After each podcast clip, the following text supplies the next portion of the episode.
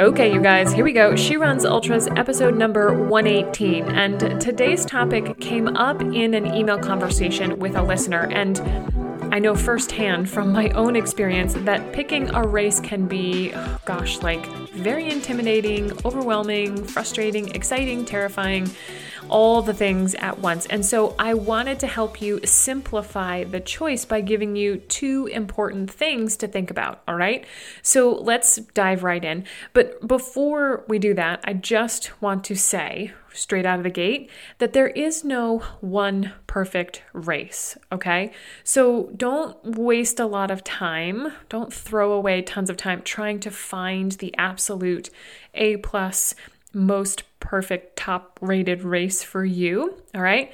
It it just doesn't exist. All right, take the pressure off yourself and just pick the option that checks the majority of the boxes for you. All right, and everybody's list, everyone's set of boxes is going to be different based on a whole host of different factors. And I just wanted to talk about two of them in this episode to help you get started because what I find is that when I'm faced with having to make a decision like this, sometimes I put it off. I procrastinate on it because it seems like it's so difficult. All right. And if that's you, if this is sort of how you're feeling about choosing a race, maybe you've whittled it down to two or three, I don't know, or five, and you're having a hard time making a decision, or you're coming at it from the opposite side of things and you're like, I just don't even know where to begin. I haven't picked any races. I think this will help you to start the process and narrow things down either from many to few or none to something. All right. So, again, take the pressure off of yourself and just pick the one that checks the, the most boxes for you. All right. The two factors that I want to talk about in this episode are number one, the format of the race, and number two, the difficulty level of the race. And there's like a couple sub factors under that one. But first, let's talk about format.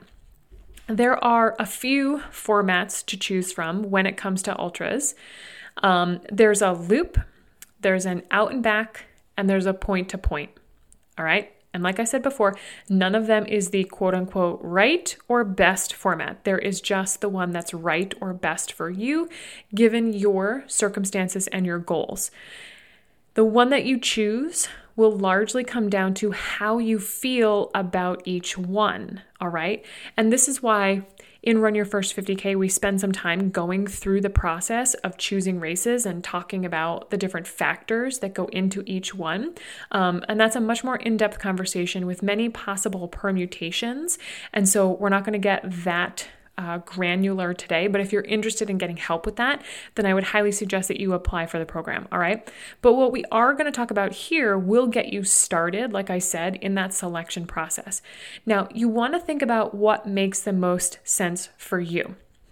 So, are you someone that likes to see the same terrain over and over again and have that comfort and familiarity, then a looped or an out and back race is going to be your best option.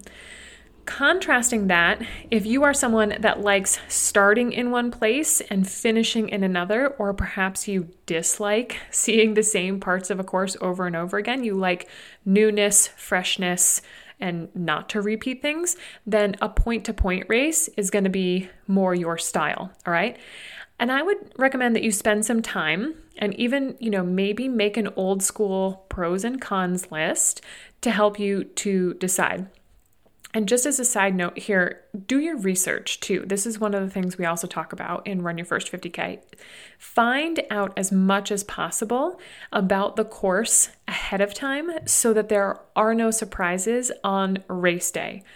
Uh, unless, of course, you like that sort of thing, and that's sort of your jam. And there are many of you guys that I I know that just like to show up and see what happens. I mean, if you're signing up for a race and that's the shtick, like BFC, then that's one thing, okay? But especially if this is your first 50K, you want to do your due diligence, know what you're signing up for, and try to like see as much as you can see, so to speak, ahead of time, all right? Okay, the second factor is the difficulty level of the race. And to help explain this one, I'm going to use a skiing analogy or like a snow sports analogy. I guess for all of you snowboarders out there, this would apply to you too. And I'm hoping that this resonates with you. But when you ski, there are trail markers that tell you how difficult or easy the trails are that you're choosing, right? So when you get to the top, you turn left or right, you get to choose your own adventure here. How easy or difficult do you want it? So there are green dot trails, which are the easiest. And then there are double black diamond trails, which are the hardest or the most technical. I like to think of ultra races in the same way. And to sort of put this into context for you, I think of Ghost Train. Remember that race that that sort of started this whole podcast, right? The one I wanted to do in sub 24 hours, the one that Sarah Brandt just talked about as well in, in her recent episode. I think about that race as a green dot race. It's an out and back, it's flat, there are lots of aid stations, it's easy to crew, it's easy to get to logistically. Okay.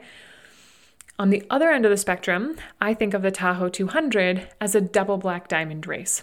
It's point to point, there's a lot of elevation change, there's altitude, there's weather, it's logistically challenging, and it's very long, both in distance and in time.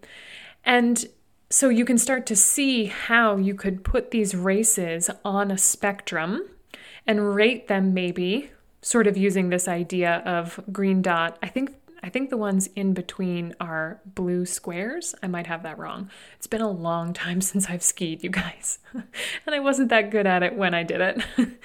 um, so you can start to see how you could put them on a spectrum in order to evaluate and, and rate them. And you could you could even put them like on little post-it notes and start to shuffle them around and think about, okay, which do I like more and put them on a rating scale of your own to help you decide. However, you choose to do it, it's great. I'm just throwing out options that sort of come to me in the moment as we're talking about this.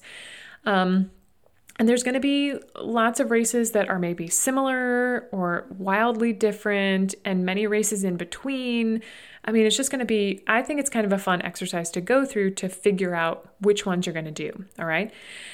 But there are many sub factors to consider under the difficulty heading, and I would be remiss if we didn't just sort of touch on them a little bit more. And I kind of alluded to them when I gave you the description of a green dot versus a double black diamond.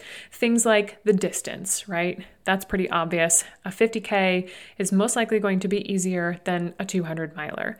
The terrain, how is it like a wide uh, rail trail or is it technical? Single track, right? With lots of loose rocks and roots and all that. Like you can start to see how everything is a spectrum here. The altitude, sea level versus 10,000 feet.